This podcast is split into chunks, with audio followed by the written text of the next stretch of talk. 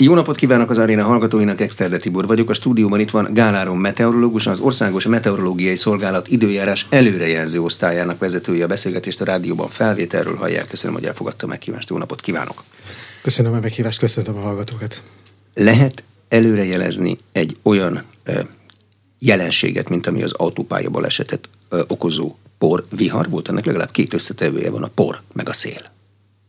A szelet még csak-csak de az, hogy a talajállapota milyen, azt elég nehéz megmondani. Persze vannak kivételek. Például a tavalyi évben hasonló időjárási körülmények alakultak ki, csak talán februárban, egy ö, szeles időjárási helyzetben, de akkor már hónapok óta nem esett az eső, és tudható volt, hogy a talaj az száraz, így a, az előrejelzésbe vele lehet írni, hogy akár nagyobb területen is felkaphatja a szél a homokot, a port. Viszont minél inkább egy kisebb területre koncentrálunk, ez annál nehezebb feladat, és itt a porviharnál a látástávolság ugyanúgy csökken, mint mondjuk egy felhőszakadásnál vagy jégesőnél, ami elkap bennünket az autópályán. Ott is méterekre, méterek alatt drasztikusan csökken a látótávolság. Ennek megfelelően kellene megválasztani a sebességet. De van Ez szerintem fontos. Hát nyilván, ha az ember nem lát, akkor de, ne nyomja 90-nel. De a meteorológiai szolgálattól azt elvárni, hogy porviharra figyelmeztessen, ennek körülmények között irreális. Azt tudom tőle elvárni, hogy ha olyan szél lesz, ami nagyon erős, akkor azt adja át a közútkezelőnek, aki tudja nekem jelezni, hogy azon az időszakon, időtartamban, útvonalon erős szél van. Bocsánatot kérek, ezt a, a bármelyik ember, aki, aki a publikus figyelmeztető előrejelzéseket, illetve riasztásokat megtekinti, a met.hu honlapon láthatja. hogy, a szél. hogy, hogy fel, van egy figyelemfelhívó, akár már napokkal előtte, hogy itt 70 vagy akár 90 kilométeres sebességet meghaladó széllökések várhatók, illetve van egy riasztás is, ami ahogy egy-három órával megközelítjük, hogy kialakulnak ezek a széllökések, meghaladhatják ezeket a küszöbértékeket, akkor ez a riasztás kiadásra kerül. Tehát ez senki elől nincsen eltitkolva. A szél egy meteorológus számára mikortól számít nagy szélnek? Ugye van, aki azt mondja, hogy a 90 km, na az már nagy. Van, aki azt mondja, hogy csak a 100 km nagy. De van, aki azt mondja, hogy 30 kilométeres szél is nagy, ha közben még hideg is van. Erre mondom azt, hogy ez attól függ.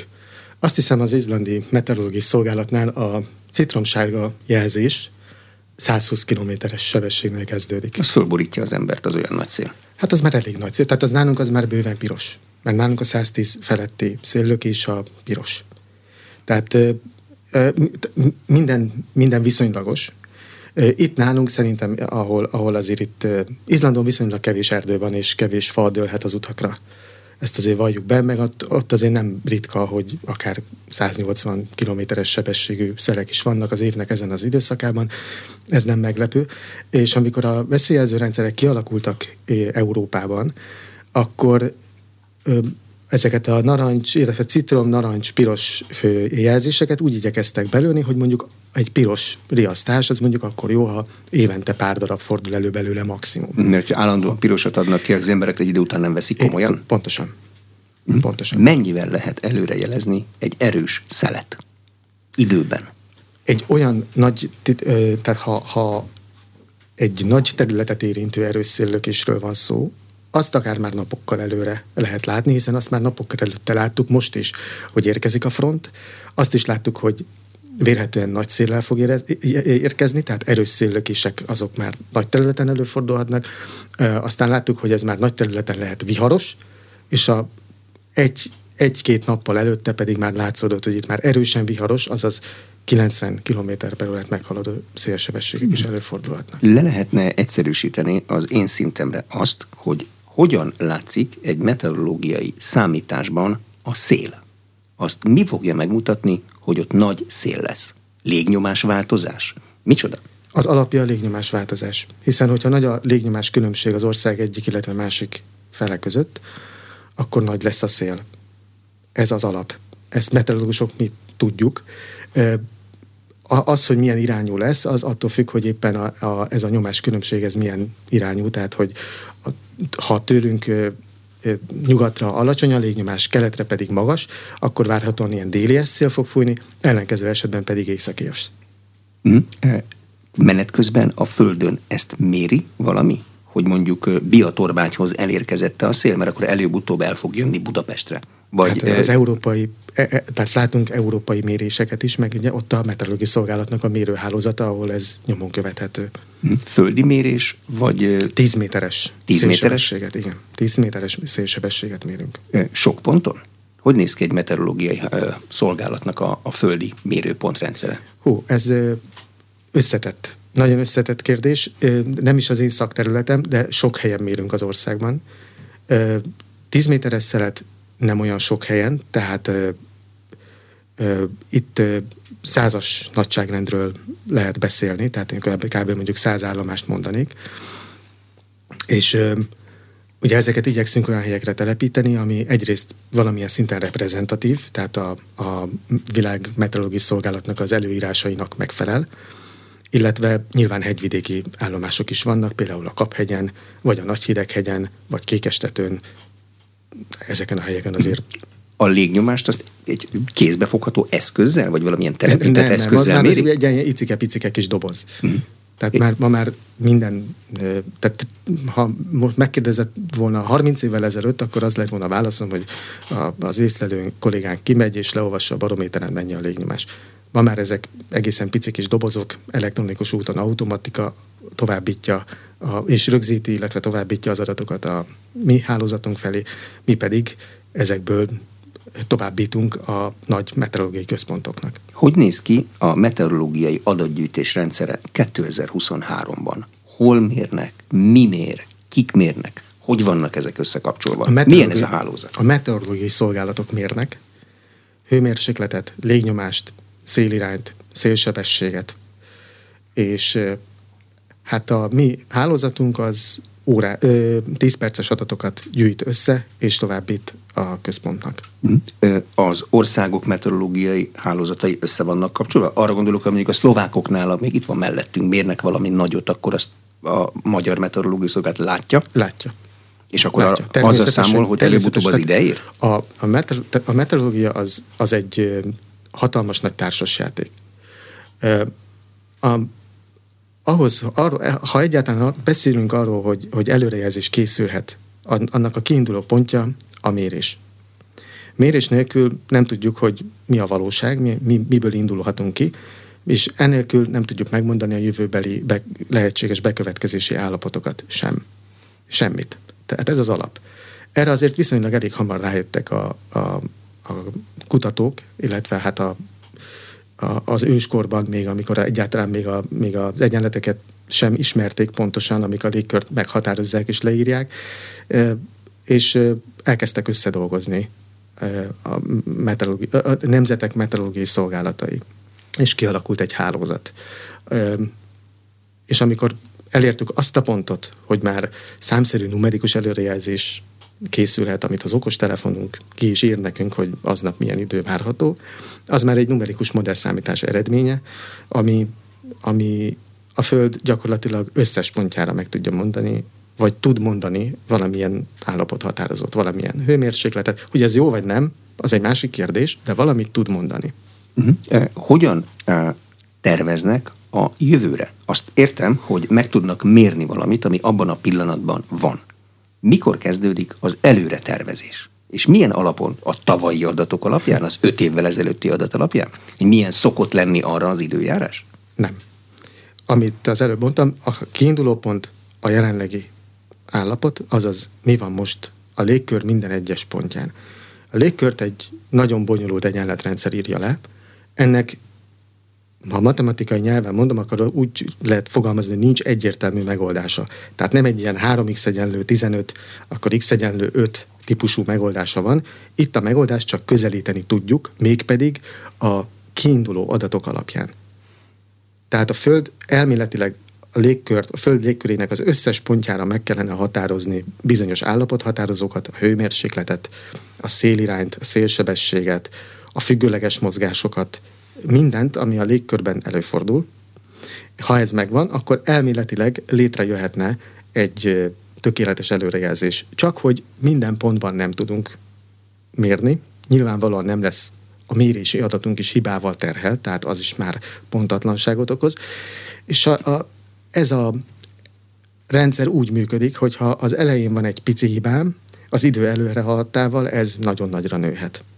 Ezért van az, hogy gyakorlatilag 7-10 napnál távolabbi időpontra konkrét időjárást mondani nem lehetséges. Még a, még a mai tudományállása szerint sem. Persze vannak kivételek, mert ha stabil légkör látszódik, úgy értem, hogy egy nyugodt időjárás alakul ki, amikor mondjuk egy gyakran elhangzik, hogy magas légnyomás alakítja időjárásunkat, és még hosszú napokon keresztül, akkor akár tíz napra előre is tudunk egészen jó előrejelzéseket. De amikor van egy amikor a frontok jönnek, mennek itt a térségünkben, vagy pont ellenkezőleg, amikor egy ilyen senki földje meghatározhatatlan, főleg nyáron előfordul, hogy itt esik az utca egyik végén, a másik végén nincsen zivatar, a, a, ott, ott, már, ott már az aznapi időjárással is bajban van a meteorológus szakember. A domborzat számít-e az előrejelzés bevállásában? Azt, arra gondolok, hogy azt képzelném én, mint laikus, hogy a Szaharában alig, hanem könnyebb tíz napra előre mondani valamit, mint mondjuk itt a Kárpát-medence közepén, ahol körülöttünk mindenféle hegyek vannak, és az átbukó levegő bármit képes csinálni. Természetesen, hogyne, hogyne. A domborzat nagyon fontos tényező. Itt a meteorológiai szolgálatnál mindig beszélünk egymás között, hogy, hogy van egy régi történetem erről, amikor még repülőtéren voltam meteorológus, akkor a pilóták megkérdezték, akik Kanadából jöttek az, hogy ott megmondták, hogy, hogy mikor érkezik a hidegfront szinte percre pontosan. Hát megkérdeztem, hogy sok arra a hegység? Ja nem, nincs. Na hát akkor ezért. Mert itt nálunk az Alpok, illetve a Kárpátok az nagyon megnehezíti a, a pontos leírását a légköri folyamatoknak. De tehát itt nyilván a surlódás, meg, a, meg tehát itt a, az, hogy egy front, ahogy beleütközik ezekbe a, a hegyekbe, egyszerűen lelassul a surlódás miatt. A szaknyelvel ezt úgy mondjuk, hogy hullámot vet. Hogy ott pontosan hol lesz a hullámvetés, hogy akkor ez milyen csapadékot, mennyi csapadékot, mennyi ideig fog jelenteni egy adott területen, ezt nagyon nehéz leírni az időjárási modellben is, hiszen ahhoz, hogy ez megtörténjen, az ott nagyon-nagyon pontos mása kellene, hogy legyen a, ennek a történetnek, már hogy a hegyvidéknek a leírása, hogy az milyen pontosan, milyen magasan van, csak hát ugye itt rácspontokról beszélgetünk, és a, a, ez a felbontás mondjuk a, a leg nagyobb felbontás, amit, amit a modell szinten tudunk jelenleg, az, az, az itt egy ilyen globális modell szintjén itt a környékünkön 8-9 kilométer. Tehát azt jelenti, hogy 8 kilométerszer 8 kilométeres tér részben ugyanolyan állapot határozók vannak. Mm. Magyarán ezt egy térbeli igen, téglalap, most, most, igen, téglának most, kell elképzelni, hát, azon belül. Nem egészen tégla, de valami téglaszerű, az, az, tehát egy ilyen... És 8-9 kilométer az 8, egyik széle. Az egyik széle, illetve a másik széle. Na most akkor, ha itt elmegyünk 8-9 kilométert, azért ott elég nagyot tud változni a, a hőmérséklet, akár még csak a hőmérséklet is. Csapadékról már nem is beszélek, mert 8 km az, az nagyon sok. Mm. Tehát az utca egyik végén is tud felhőszakadás lenni, a másik oldalon pedig napsütés. Mm. Hogyha a körülöttünk lévő hegyek tökéletesen szabályos alakúak lennének, kocka vagy gömb, akkor könnyebb lenne a dolog? És ha azok stabilak lennének? Elméletileg könnyebb dolgunk lehetne, de gyakorlatilag nem tudom megmondani, mert nem, nem próbáltuk ki, és mert nem olyan. Amikor előrejeleznek valamit, akkor hogyan változik az előrejelzés beválása? Tehát van-e óra alatti változás, nap alatti változás? Mondta ezt a 7-10 napot, hogy addig lehet valamennyire előrejelezni. Hogy csökken? Ez időjárási helyzet függő alapvetően. És úgy kell ezt el, csak, úgy kell elképzelni, hogy, hogy a, az idő előrehaladtával általában romlik. Tehát nincsenek ilyen nagy törések benne, de azért mondom, hogy időjárási helyzet függő, mert ha például három nap múlva látszódik, hogy jön egy hideg front, északnyugat felől, itt hullámot vet, lelassul, csapadékot fog itt okozni. Lehet, hogy a harmadik, negyedik nap időjárásában nagyobb lesz a bizonytalanság, mint mondjuk abban, mint mondjuk a hatodik vagy a hetedik napnak a, az előrejelzésében, amikor már viszont biztosan tudjuk, hogy már a hidegfront mögött leszünk. Hm? Jó, de ha jól értem, akkor ezt dinamikusan kell csinálni. Tehát ha zuhog az eső, akkor a menet közben leeső eső mennyiségével is számolni kell. A menet közben megváltozó időjárási eseményekkel is számolni kell. Tehát nem úgy van, hogy hétfőn megmondják, és akkor onnantól kezdve a hétfőhöz kell viszonyítani, nem. hanem menet közben is változnak a számok. Ez egy folyamatos játék. Általában, a, amiket, amit mondtam, ezek a globális nagy időjárási előrejelző modellek, ezek 6-12 óránként, de leginkább most már ilyen 6 óránként ö, újra lefutnak. Az eset, a legnagyobb, legnagyobb részük az 7-10 napra lefut újra, és egy friss, a legfrissebb mérési adatok alapján kerül egy új futtatás, egy új előrejelzés fog. Tehát nem kell kedden este számon kérnem azt, hogy miért nem a hétfői adatot meg előrejelzést látom, mert menet közben eltelt egy nap. Igen. És új felvétel van, és az nyilván Igen. módosítja magát a helyzetet, hogy nem maga a helyzet is módosul menet közben. Hogy nem, hogy nem, hiszen menet közben a, a hétfői időjárás előrejelzés valamit előrejelzett kedre. A, a modell, ezt a, a hétfői időjárás előrejelző modellünk, ezt a, ezt a keddi kvázi eredményt viszi át majd szerdára. Igen, ám csak közben, ha eltelik egy nap, akkor meglátjuk, hogy mi a valóság kedden, és a valóság meg az előrejelzés között, ha csak pici eltérés is, de mindenképpen lesz. Olyan nincs, hogy tökéletes. Viszont mivel érzékeny erre a kiindulási állapotára a légkör, ezért biztos, hogy a, a mért adatból pontosabb előrejelzéshez jutunk egy adott idő, időponthoz közeledve. Mhm. A meteorológus, amikor lát valamit, akkor intuitív módon módosíthatja a modell futását? Vagy hagyja, hogy az újabb mérés alapján a modell újra fusson? Újabb mérés, új modell, újabb férés, új futtatás. Inkább úgy fogalmaznék, hogy vannak, vannak bizonyos időablakok, amikor a meteorológus bele tud nyúlni, de egyébként ez pontosan olyan dolog, mint, mint, mint, mint vakon repülni. Tehát ha van egy mai előrejelzésem, és azt mondom, hogy lássuk meg, hogy mi történik. Reggel bemegyek dolgozni, 7 órakor beülök, és nézem, hogy mi történik. Mivel ugye éjfélkor fut le az időjárás előrejelző modell, ezért már neki van, van egy viszonyítási alapom reggel 6-7 környékén, hogy mégis addig jól, jó előrejelzést készített a modell, megbízható lesz-e, vagy már látom, hogy hoppá, már most nem stimmel. Mert hmm. olyankor csak utas az ember, gyakorlatilag. És akkor... ha most nem timmel, akkor mit csinál? A meteorológusnak van joga ahhoz, hogy egy újrafuttatást elindítson? Azért ezt az nem óriási tud, számítási nem, igény. A, azt, azt nem csinálják még a nagy időjárás előrejelző központokban sem, ugyanis nem ö, ekkora időlépcső alatt ö, nem lehet még újra futtatni a, a modellt. Persze, ha eltelt a hat óra, akkor a mért adatok alapján az újra lefut, csak még ez sem biztos, hogy jó előrejelzést fog adni, mert valószínűleg egy bizonytalan előrejelzésű időjárási helyzettel vagyunk ö, szemben, ahol vagy azért, vagy a felbontás miatt, vagy valamilyen olyan fizikai folyamat miatt bizonytalan lesz az előrejelzésem, hogy, hogy mondjak egy egyszerű példát. A modell vár egy zivatarrendszert, és azt látjuk, hogy ez nem alakult ki, ez ott alapjaiban felülírja a légköri állapot határozókat, és hogyha a friss, mert, mert ha az évatárrendszer kialakul, akkor ott mi, mi történik? Csapadék hullás van. Vélhetően csak alacsonyabb lesz a hőmérséklet, más lesz a páratartalom, más lesz a szélsebesség, más lesz a szélirány. Mint hogyha ez nem alakul ki.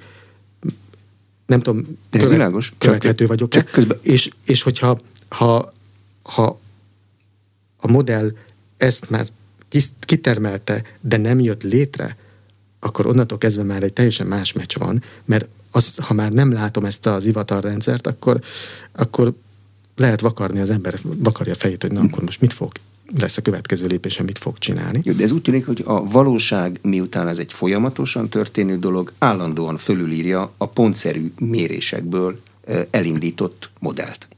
Mert a modell az egy mérés alapján, vagy sok mérés alapján, de egy időpillanatban történő mérések alapján kezd el dolgozni. És amíg dolgozik, addig ami a valóságban történik, azt nem látja. Majd csak a következő futtatáskor fogja látni. Pontosan. Pontosan. De van egyáltalán a meteorológiában olyan, hogy meteorológiai bizonyosság? Azon kívül, hogy hát ez nem meteorológia, hogy föl biztos, kell a nap. Egy biztos, hogy semmi sem biztos. Mondjuk úgy, hogy tökéletes előrejelzés az nincs. A, az van, hogy közelíteni tudunk ehhez a dologhoz. Mivel maga, maga az előrejelző egyenletrendszert sem tudjuk egyértelműen ö, megoldani, csak közelíteni a megoldást, ezért ez mindig csak egy közelítés lesz. És mondok egy mást, másik dolgot. Ugye a hőmérsékletet ugye tized fokban ö, meg lehet adni, de félfokos a mérési hiba. Hm. Tehát 5 tized fok. 5 tized fok. Na most 5 tized fokot az adott esetben egy adott időjárási helyzetben nagyon sok lehet. Tehát a mérési hiba, tehát a mérés is hibával terhelt, emiatt már önmagában nem lehetséges tökéletes előrejelzést adni. De hogyha e, sikerül még nagyobb számítási kapacitást csinálni, a meteorológusoké az közmondással a világ egyik legnagyobb számítási teljesítménye, akkor ez levihető még lejjebb? E, mondjuk tíz napra? Mármint úgy értem, hogy az előrelátás? Vagy... Le, levi, szerintem levihető. Tehát javulni fog. Tehát most is azt látjuk a, a visszatekintve mondjuk a 10-15 évvel ezelőttihez képest, hogy ma már a, a előrejelzés mondjuk a beválása mondjuk a negyedik napra, az ö, olyan volt, mint mondjuk ö, 10 évvel ezelőtt, a, vagy 15 évvel ezelőtt a harmadik napra. Tehát javul. De tévedések a meteorológiában mindig lesznek. Mert mindig lesznek olyan, olyan mert, mert sajnos a surlódást nem tudjuk kiiktatni a rendszerből, tehát ez, ezek, ez vele járója ennek a szakmának. Úgyis szoktam mondani fiatal kollégáknak, hogy azért ezt tudjuk, hogy ez egy nem egy siker szakma, mert hogyha itt jól működnek a dolgok, akkor, akkor az természetes, ha viszont nem működnek valami miatt, akkor pedig hát az katasztrofális. Minden szakmában így van, kárnak, bajnak nincs gazdája. A sikert azt mindenki szívesen elvállalja, persze. Igen. A, hogy működnek együtt a világ nagy meteorológiai szolgálata? Egyáltalán kik számítanak itt nagynak? Amelyik ország nagy, annak nagy a szolgálata? Így kell elképzelni? Akinek a gazdasági ereje nagy, úgy kell elképzelni. Ugyanis ha azt azért az a számítás igény, ami, ami kell ahhoz, hogy ezek a globális modellek, ugye, hogy globális modellezünk itt, hogy ez mit akar. Gyakorlatilag a, a légkört három dimenzióban ö, pici ö, kis téglalapokra, vagy kockákra, ö, rácspontokra bontjuk fel, és kapunk egy ilyen háromdimenziós, bocsánat, háromdimenziós képet az egészről, pontszerű dolgokat, és itt minden pontban, minden időlépcsőben tíz napra, vagy valahány napra előre állapothatározókat, tehát hőmérsékletet, légnyomást, és így tovább nedvességi viszonyokat, szélsebességet határoznak meg. Ez borzasztó számítás igény, ez, ez csak nagy gazdasági erejű országok engedhetik meg maguknak, vagy akik esetleg még összefognak valamilyen konzorciumban. Tehát a, konkrétan például Kanadában van ilyen. Az Egyesült Államokban nyilvánvalóan van ilyen, ott a tornádók miatt ez különösen fontos. A, az angol meteorológiai szolgálatnak, a Met Office-nak szintén van. Itt Európában van, létezik egy ECMWWF nevű szervezet, ez az Európai Középtávú Előrejelzések Európai Központja megnevezést viseli. Itt ugye mi is társultagok vagyunk, de létezik a németeknek, franciáknak, japánoknak, gondolom van a kínaiaknak, és ezt az nem hozzáférhető szerintem, legalábbis én még nem találkoztam vele, de az ausztráloknak is létezik ilyen modellje. De hát ezt úgy kell elképzelni, hogy hatalmas nagy gépterem, hatalmas nagy számításkapacitás, tehát itt, itt óriási teljesítményről van szó, óriási energiaigényről van szó, hogy ezek a, ezek a rácsponti adatok rendelkezésre álljanak, és a meteorológus nem csinál más, mint ezekből a számszerű dolgokból veszi ki azokat az objektumokat, amik egyébként a várható időjárást alakítják, tehát azt, hogy itt jön egy hidegfront, akkor megkeressük, hogy Nini tényleg ott van. A kérdés csak az persze, hogy ez a hidegfront még pontosan mikor ér ide. De ez már egy megint másik kérdés minden szolgálat látja a másik szolgálat által kezelt adatokat. Arra gondolok, hogy önök Budapesten, ha akarnák, meg tudnák nézni, hogy mondjuk az amerikai partoknál egy 8 négyzetkilométeres vagy köbkilométeres rácsban mi történik, ha erre kíváncsiak lennének? Igen. És ők is meg tudják nézni a miénket. Ők is, hiszen hát persze, hogy meg tudják nézni, de hát ő, neki, mi szükségük ő nekik megnézni, mikor náluk ott van a házi modelljük, amit egyébként közkincsét tesznek az interneten, szabadon hozzáférhető, tehát ők ezt megnézhetik, csak valahogy, de ne, kevésbé hiszem, hogy őket jobb érdekli mondjuk a magyarországi időjárás. Ha ez egy globális modell, akkor annak semmi értelme, hogy csak a fontos területekre modellezni. Mondjuk, ha van egy repülőtér, arra nyilván kell. De ha mellette 100 km sivatag van, arra nyilván nem kell. Vagy az időjárás nem olyan, hogy ne függen össze minden mindennel. Minden mindennel összefügg. Az időjárás nem így működik. Tehát ha, ha vannak tehát amit említettem, vannak ezek a globális modellek, de vannak korlátos tartományúak. Ennek, ezeknek itt nálunk is létezik a meteorológiai szolgálatnak korlátos tartományú modelljei, amelyek ráadásul nem hidrosztatikusak, tehát ez az ivatar előrejelzést segíti. Ez a nem hidrosztatikus, ez szakszóval azt jelenti, hogy megengedi a függőleges mozgásokat a modellben, az erőteljes függőleges gyorsulást például, ami az ivatarokhoz szükséges. Emiatt az ivatarokra van kihegyezve például egy ekkora terület, mondjuk mint egy, egy, egy, egy bő Kárpát-medence, mondjuk így. Hm. De ugyanez megvan egyébként a klímamodellezésben. Hm. Lehet-e a meteorológiai szolgálatoktól, nem csak a magyartól, bármitől is rendelni? Arra gondolok, hogy én, ha mezőgazdász vagyok, akkor nem feltétlenül ugyanarra vagyok kíváncsi, mint egy repülőtér üzemeltető. Akkor nekem más típusú jelenségek előrejelzésében tudnak az átlagnál pontosabbak lenni? Vagy mindenki nagyjából ugyanazt fogja megkapni? Számszerűleg minden modell más és más. Mondjuk egy mezőgazdaság szempontból az egy érdekes kérdés, hogy melyik időjárási modell milyen hőmérsékletet ad, milyen minimum hőmérsékletet jelez előre. Különösen itt a vegetáció beindulása idején azért nem mindegy, hogy mínusz 5 fokos fagy várható, vagy mínusz 7-8. Lefagy, vagy nem fagy le? Lesz-e termés, vagy nem lesz termés? Azért mondom, hogy nem ennyire egyértelmű, mert, mert a modell sok esetben megfogja mondjuk, hogy nulla fok alá hűl a levegő, mondjuk mínusz 2, mínusz 3 fok lesz, de a mezőgazdás számára mondjuk a védekezés szempontjából nem mindegy, hogy neki mínusz 2, mínusz 3 fok lesz, vagy akár mínusz 7 vagy mínusz 8. Mm olyan jelenségeket, amelyektől mindannyian nagyon félünk, mint az ónos eső, azt milyen valószínűséggel lehet előrejelezni? Azt is, hogy benne van a, a meteorológiai szolgálat figyelmeztetésében például. Ö, jó kérdés. Milyen valószínűséggel megvilágítom ezt jól, és akkor hogy, hogy milyen korlátai vannak ennek a történetnek. A, maga a csapadék előrejelzés a meteorológiában az egyik legnehezebb dolog. Tehát az, hogy lesz-e csapadék, az eleve, és hogy mennyi, az nagyon nehéz. Azt, hogy mennyi, azt nem is tudjuk, tehát úgynevezett parametrizációs eljárással, tapasztalati képletekből nyerik ki azt a mennyiséget, ami, amit a, kiköp nekünk akár az okostelefon, vagy amit mi bent látunk a meteorológiai szolgálatnál. Tehát az egy becslés, ez nagyon fontos. Aztán azon túlmenően itt, és itt nem csak az ónos esőről beszélek, hanem a havazásról.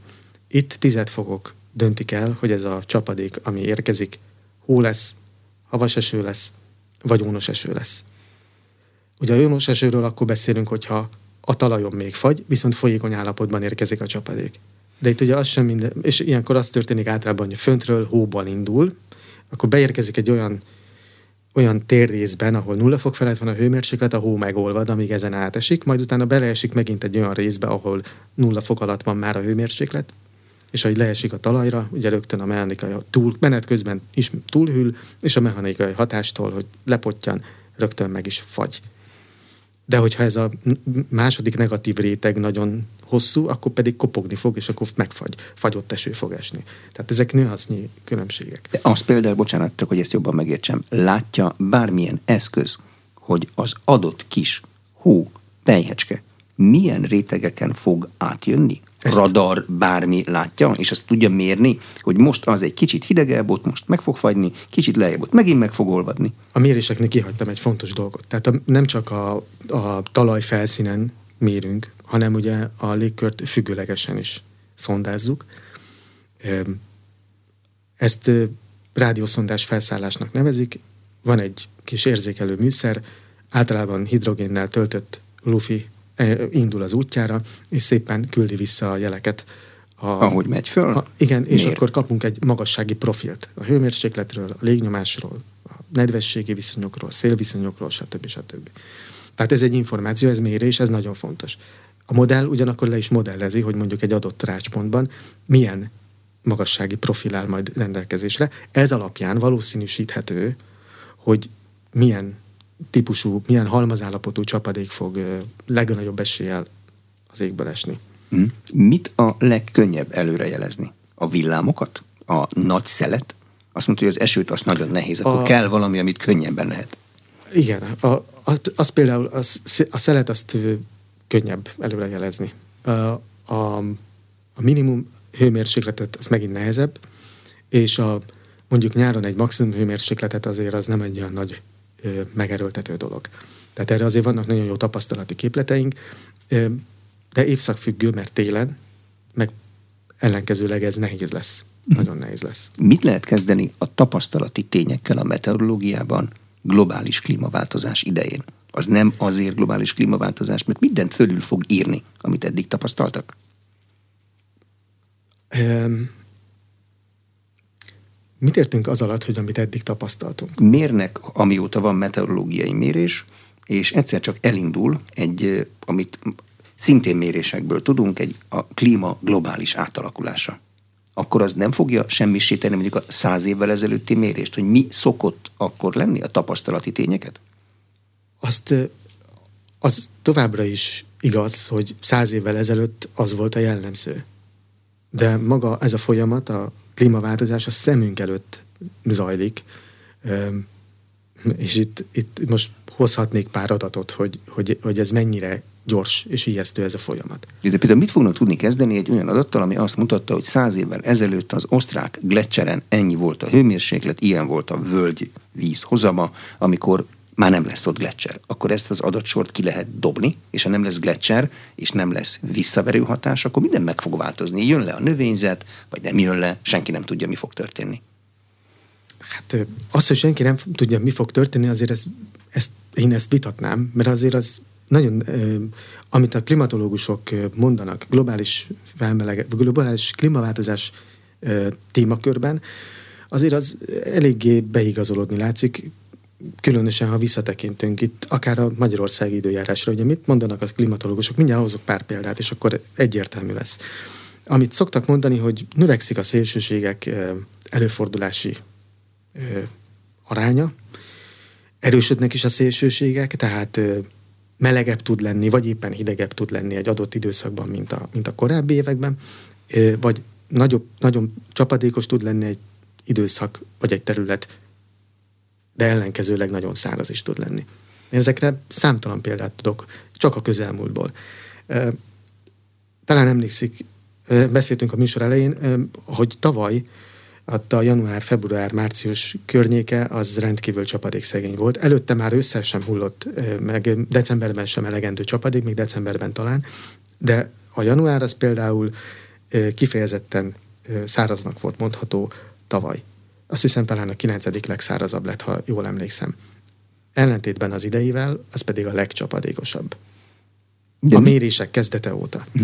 Tehát mi ez, ha egy éven belül ugyanannak a dolognak szinte a, a, az ellenkezője történik meg. De mi tűnik el a természetből, ami eddig a szélsőségeket ki tudta egyenlíteni, ki tudta pufferelni? Erre van egy világos válasz. Nem mondjuk az gletszereknél tudjuk, hogy a gletszerek maga azok eltűnnek, és azoknak van egy ilyen kiegyenlítő hatásuk. De hát nálunk az, mi tűnik el? De az egész abból, arról a dobbantóról startol az egész klímaváltozás, hogy ö, bizonyos az bizonyos dolgokat eregetünk a légkörbe, mint a széndiokszid, a metán, és így tovább, amelyek ugye növelik az üvegházhatást. És a, ezeknek a, a koncentrációjának az emelkedése, ha így folytatódik, akkor ők ilyen bizonyos forgatókönyveket határoznak meg, hogy akkor hogyan fog alakulni a jövőben a csapadék, a, a hőmérséklet mennyivel fog emelkedni. És például nem a, nem, nem, nem a gletszer tűnik el nálunk, nem erre kell gondolni, hanem arra kell gondolni, hogy hát igen, a hőhullámos napok száma várhatóan a következő években, évtizedekben emelkedni fog. De ez például a meteorológiai előrejelzés beválásának egy segítség? az, hogy tudjuk, hogy valószínűleg mondjuk a hőhullámos napok száma növekedni fog, vagy épp ellenkezőleg a szélsőségek mindig nehezebben jelezhetők előre? Ne, olyan értelemben időjárás előrejelzési skálán nem egy ligában játszunk. Tehát a, a klimatológia azt megmond valamit, hogy mint ami tíz évvel ezelőtt elmondta, hogy ezek a szélsőségek fognak erősödni, meg, gyakoris, meg gyakoribbak lesznek, gyakoribbak lehetnek a, az asszályos periódusok, meg a hőhullámos napok, és hát a tapasztalat az azt mutatja, hogy igen, hát ez nagyon erősen arra, abba az irányba mutat. De magában az időjárás előrejelzéstől ez egyébként teljesen független, mert a klímamodellezés és az időjárás előrejelzés modellezése az egy más ligában van. Az időjárás előrejelzés a kezdeti, kiindulási, aktuális mérési adatokra rendkívül érzékeny, hogy az a hidegfront tényleg akkor jön-e, hogy az ivatara pont akkor fog-e kialakulni, olyanok lesznek-e a légköri viszonyok, hogy alkalmasak akár e, szupercellás zivatarok kialakulására. Ez egy dolog. De ez a klímamodellekben nincs ennek ott jelentősége, tehát elveszti a jelentőségét, mert akkora, annál hossz, mert olyan hosszú időskálára szól a történet. Mm. Ott nem azt nézik, hogy július 28-án jön-e majd a hidegfront, ami megszünteti a hőséget, hanem azt szimulálják, hogy, hogy mennyivel adott koncentráció kibocsátás esetén, vagy egy növekvő kibocsátás esetén mennyivel lesz melegebb mondjuk a nyáron. Meg hogy száz év múlva lesz-e tengerparti város mondjuk New York környékén. Például Tehát nyilván aki, a, az amerikaiak nyilván nekik ez, ez a fontos, nekünk meg itt a Kárpát-medencében az a fontos, hogy mondjuk a kollégák, akik a klímamodellezéssel foglalkoznak nálunk, náluk van kétfajta modelljük, és kétféle klíma szenáriójuk, azaz forgatókönyvük, ami ugye arról szól, hogy ha folytatódik egy a, a kibocsátás ütemének a változásával szokták ezt összefüggésbe hozni, ha mi kiválasztottak egy olyat, ahol közepes emelkedéssel fog folytatódni a, a koncentrációanyagok változása, és kiválasztottak egy olyat, ahol, ahol gyakorlatilag a jelenlegi trend folytatódik, és megy tovább minden. És hát az eredményeik nem túlságosan biztatók. Hm. Van itt egy érzékeny kérdés. A, ezen a nyáron előfordult, hogy a jégkár elhárító szolgálat munkatársait megfenyegették hogy ne indítsák be eh, a gépeket. Óriási botrány volt belőle. Eh, van-e a mondjuk a Békés megyei jégesőre annak hatása, hogyha a mellette lévő Csongrád megyében beindítják a jégkár elhárító szolgálatot. Volt egy olyan elképzelés, hogy ha egy eső valahol kiesik, az máshol már nem tud kiesni, mert már kiesett a felhőből. De azért kérdezem, mert azt mondta, hogy az nem olyan egyszerű megmondani, hogy egy felhőbe mennyi víz van. Tehát a jégkárrendszerről csak egyetlen egy mondat. Ugye ennek a, a, az alapja az az, hogy a, az ivatar felhőbe ezüstjodid részecskét kellene juttatni, mert hogy akkor a jégképző magvak számát ez megnöveli, ugye ennek a szer- molekula szerkezete nagyon hasonlít a vízéhez, és a, a jég kristály, tehát a jégkristályok először ehhez fognak majd hozzátapadni. És ugye laboratóriumban ezt kimutatták, hogy ha, ha tényleg több a, tehát megnövelik az ezüstszolidot, akkor ugyanakkor a térrészben, ha, akkor kevesebb, tehát a, az ezüstszoliddal dúsított légoszlopban, elméleti síkon több, apróbb szemülyék keletkezik. Az nem veszélyes. A nagy a veszélyes. A nagy a veszélyes. Viszont a nagy akkora függőleges mozgásokkal keletkezik, összetapadással, ami, ami teljesen mindegy, hogy, hogy sok kicsiből lesz majd egy nagy, mert a végén mindig a sok kicsiből lesz egy nagy. Hm. És Tehát, mi az az elmélet? Arra van-e bármilyen méréssel alátápasztott modell? Tehát, bocs, hogy... bocs, bocsánat, csak a, a eredeti kérdésére visszatérve, tehát ennek a jégképző magvak számához van köze, nem pedig ahhoz, hogy van-e csapadék egy adott területen, vagy nincs. Mert azt a légnedvesség fogja meghatározni, hogy me- mekkora a, a nedvesség tartalom abban az adott légoszlopban. Ha kevés a víz benne, akkor nem fog esni. Mm, tehát magyarán, ha én ránézek egy nagy fekete felhőre, akkor abból nem lehet megmondani, hogy abban mennyi folyadék van, mennyi víz van. Az ember azt szokta mondani, hogy ott egy nagy esőfelhő. Azért gondolja, hogy esőfelhő, mert sötét. A világosról meg nem gondolja. Mit gondol a meteorológus az esőfelhőről, hogy abban mennyi víz van? Ezt hogy lehet megnézni? Hát a radar, a radar mérések arra szolgálnak, hogy ott gyakorlatilag a csapadék elemeket nézik, pontosabban különböző módon a, a radar nyaláb sugárzását különböző módon verik vissza. Mm. Hát nyilván, És ebből, ebből azért a meteorológus tud következtetni arra, hogy ott, hogy ott van-e benne például már jég, vagy még csak folyékony fázisú halmazállapot található benne. De azt tudja a meteorológus becsülni, hogy az az es, az a víz ki fog esni abból a felhőből? Vagy a szerencse dolga, meg a gondviselésé? Hát hogy mondjam, tehát miért nem esik le a felhő? Ez egy kérdés. Hiszen a maga felhőben hiszen nehezebb, mert hiszen, ugye víz hiszen, van benne. Csak mindjárt, mindjárt, mindjárt, mindjárt eljutunk oda, ahol szeretnék. Tehát, hogy látunk egy egyszerű gomoly felhőt. Azt azért látjuk, mert ott már a víz kondenzálódott, azaz kicsapódott belőle a víz. De látunk gomoly felhőket az égen, mégsem esik az eső. Miért? Bár tudnám. Hát azért, mert a felhajtó erő legyőzi, vagy a, a, a gravitációs erőt. Tehát lehet, hogy elkezd kihullani a felhőből, de a felhajtó erő annyival nagyobb, hogy vissza is megy bele. Vissza is megy. Nem mindegy, hogy milyen a felhő alatt, milyen a, a légkörnek a nedvesség tartalma. Biztos látott már olyat, hogy, hogy ott a felhő, és ott, mintha esne a távolban. De nem, biztos, de nem biztos, hogy ott leér, mert simán lehet, hogy van kihullás belőle, csak mire leérne a talajra, elpárolog. És nem jön le. És nem, jön és le. nem öntözi meg a növényeinket. Tehát ez fizika. Arra akarok kiukadni, hogy ez fizika. Az, hogy az kiesik-e belőle, az attól függ, hogy egész egyszerűen le tudja győzni a gravitációs erőt a felhajtó erő. Ennyi a uh-huh. történet lényege. Ha legyőzi a gravitáció erőt, vagy úgy is fogalmazhatnék, ha túlságosan nehézé válik az a kis esőcsepp, akkor az le fog esni onnan. Mi ugye az időjárás előrejelzést ezt az interneten keresztül szoktuk nézni, de legtöbben valószínűleg a telefonunkon előre telepített vagy általunk telepített applikációkon. Azt szoktuk általában nézni, amelyik csinosabb. A csinosabb app az jobb is? Nem feltétlen.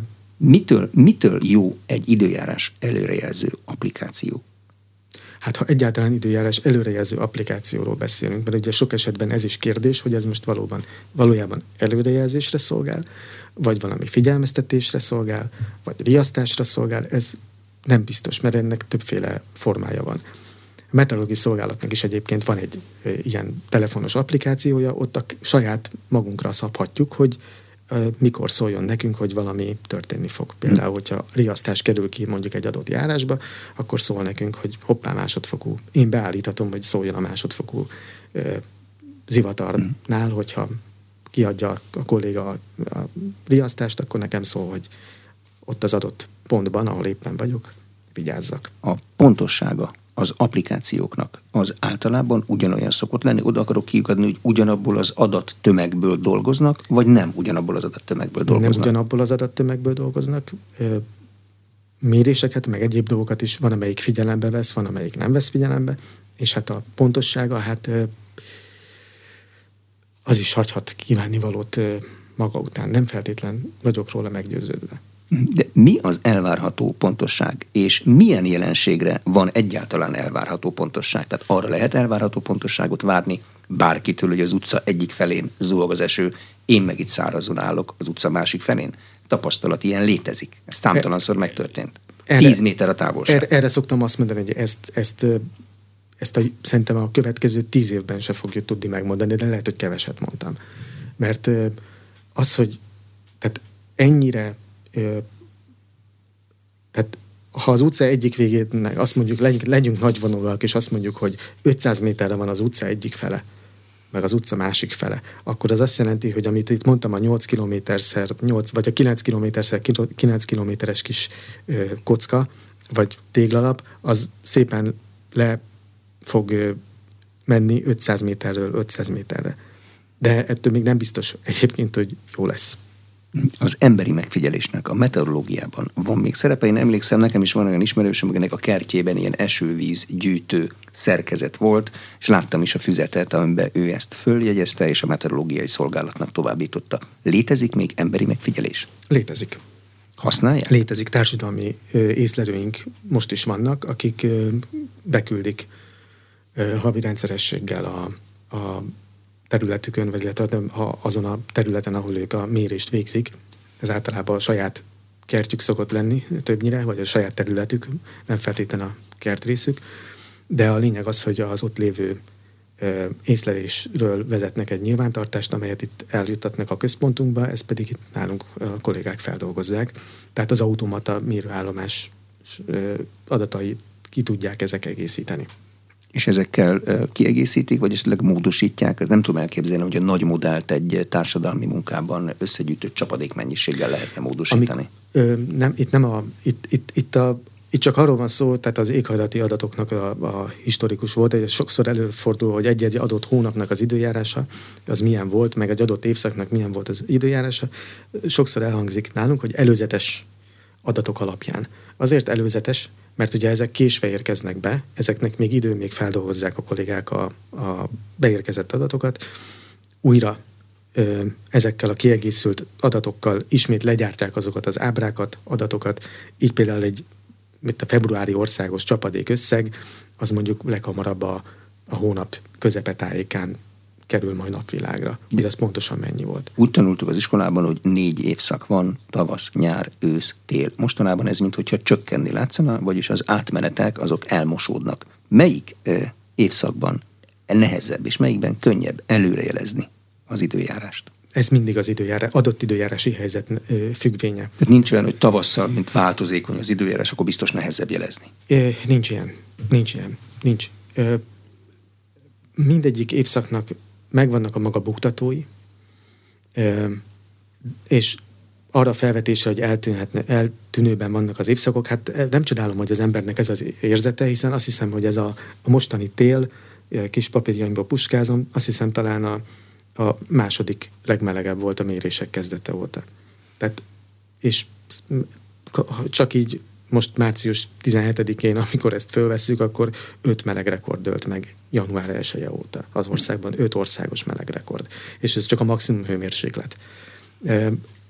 Ez azért azt mutatja, hogy, hogy érezhetjük ezt tavasziasnak. Aztán persze ez általában megbosszulja magát, mint például tavaly áprilisban is megbosszulta magát, akkor két fokkal volt hidegebb országos átlagban az április, és hát bőven fáztunk. Kemény fagyok voltak, és így kicsit azt érezzük, hogy valóban eltolódnak az évszakok, vagy kitolódnak, vagy, vagy nem is tudom, mi a jó megfogalmazás. Arról nem beszélve, hogy a, szintén az utóbbi években szinte tendenciózusan a szeptember az még egy teljesen szinte nyári hónapnak volt ö, betudható a méréseink szempontjából. Ezek a jelenségek, tehát például az, hogy most nagyon meleg van, ezek az időjárásra, meg a előrejelezhetőségre lesznek valamilyen hatással? Arra gondolok, hogy ha ilyen meleg van, akkor nincsen hó a földeken. Nem lesz annyi víz a talajban. Valószínűleg, ha nincs annyi víz, kevesebb fog párologni. Ha kevesebb párolog, kevesebb lesz a felhő. Vagy ez nem ilyen egyszerű? Ez ennél bonyolultabb. Tehát itt azért szerepet játszik az, hogy mondjuk van-e, mennyi, mennyi jég van mondjuk az északi hemiszférán, vagy valahol máshol nincs a csapadék többlet, mert lehet, hogy egy adott területen éppen kevés a csapadék, vagy sokkal kevesebb a csapadék, mint ami szokott lenni, de más területen meg éppen ellenkezőleg. És itt ugye meg visszautalnék megint arra, hogy itt volt az idei január, ami, ami a legcsapadékosabbnak adott a méréseink kezdete óta, februárban aztán meg alig esett valami. Tehát, hogy eleve a csapadék egy rendkívül változékony elem, emiatt is sokkal nehezebb előrejelezni, de persze, amit elmondott, az önmagában is természetesen más, hogy nem esik annyi hó, vagy éppen ahol hó szokott esni, ott nem hó esik, hanem mondjuk eső, és hát az alapjaiban meghatároz egy csomó mindent, hiszen a hónak van egy visszahűtő hatása. Most gondoljuk el, hogyha mondjuk a, a mondjuk most Lengyelországban is, meg Németországban is előfordult, még, még nem tudom, még a 2010-es évek előtt voltak ilyenek, hogy ott ilyen 10-20 cm-es hótakaró fette a tájat, hogy az a hómennyiség, amire elolvad, sokkal nehezebben melegszik át a légkör főleg amikor megyünk kifele egy téli időszakból. Most azért ilyen problémánk nem szokott lenni, hiszen februárban is dőlt meg meleg, meleg rekord, meg ugye a napokban is itt kis hazánkban meleg rekord született. Szóval ez biztos, hogy befolyással van, de nem konkrétan úgy, nem, még egyszer visszatolok, nem úgy van hatással az időjárás előrejelzésre, ahogyan nem tudom én, hogy a globális felmelegedés hatással van az előrejelzésre, hanem magára a légkör, illetve föld viszonylatban van nagy hatása ennek. Klímaváltozás szempontjából. Leges legutolsó kérdésem. Mi úgy szoktuk venni, laikusok, hogyha valaminek 50% az esélye, akkor az vagy igen, vagy nem. A statisztikusok pedig megpróbálják nekünk elmagyarázni, hogy jobban kellett volna figyelni. Mert ez nem így van. Mi az 50% a meteorológiában? Meteorológiában, igen, tehát 50 százalék. Ha azt mondom, hogy egy dolognak 50 százalék a bekövetkezési esélye, akkor az persze lefordíthatjuk úgy is, hogy vagy igen, vagy nem. De akkor ezt úgy kell elképzelni, hogy 10 esetből 5-ször megtörténik, 10-ből 5 nem történik. Egy laikus ezzel mit tud kezdeni? Ezzel az adattal? Azt tudja kezdeni, ő mérlegelhet, mint ahogy én is mér, mérlegelek adott esetben, hogyha úgy látom, hogy nagyobb valószínűs, van egy szabadtéri programom, teszem azt. És azt látom, hogy kisebb esélye van a, a, annak, hogy itt én elázok, mondjuk egy 30 százalék, és 70, hogy nem. Akkor nem viszek ernyőt. De 50-nél már viszek? Nem, viszek. Hm? Viszek ernyőt, mert van 30 százalékom arra, hogy elázhatok. És ha mégis elázok, akkor nem lepődök meg, mert volt 30%-nyi esélyem.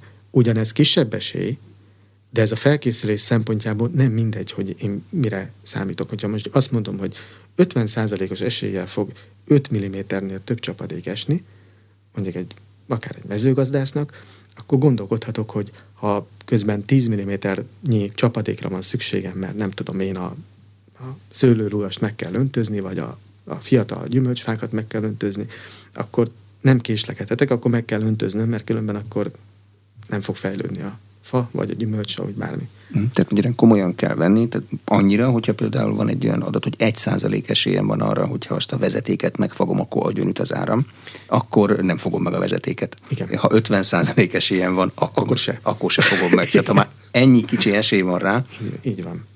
De azért mind, minden, minden szakterület más és más, minden felhasználó más és más, ezt mindenkinek ezeket a saját kockázatait magának kell mérlegelnie. Jó, nyilván egy mezőgazdász, meg egy repülőtér üzemeltetőnek tök más eh, kockázatokat kell mérlegelnie, mint nekem, hogyha én megázok, hát na és mi történt? Vagy egy közúti közlekedésnek, hogy keretbe foglaljuk a, az adást, ugye ő neki legelőső sorban egyébként függetlenül attól, hogy milyen szél van, az út és látási viszonyoknak megfelelő sebességgel kell közlekednie. Köszönöm szépen. Az elmúlt egy órában Gáláron meteorológus, az Országos Meteorológiai Szolgálat időjárás előrejelző osztályának vezetője volt az Inforádió arénájának vendége. A műsor elkészítésében Illis László felelős szerkesztő és Farkas Dávid felelős szerkesztő kollégám vett részt. A beszélgetést a rádióban most felvételről hallották, és az infostart.hu oldalon is figyelemmel kísérhetik. Köszönöm a figyelmet, Exterde Tibor vagyok.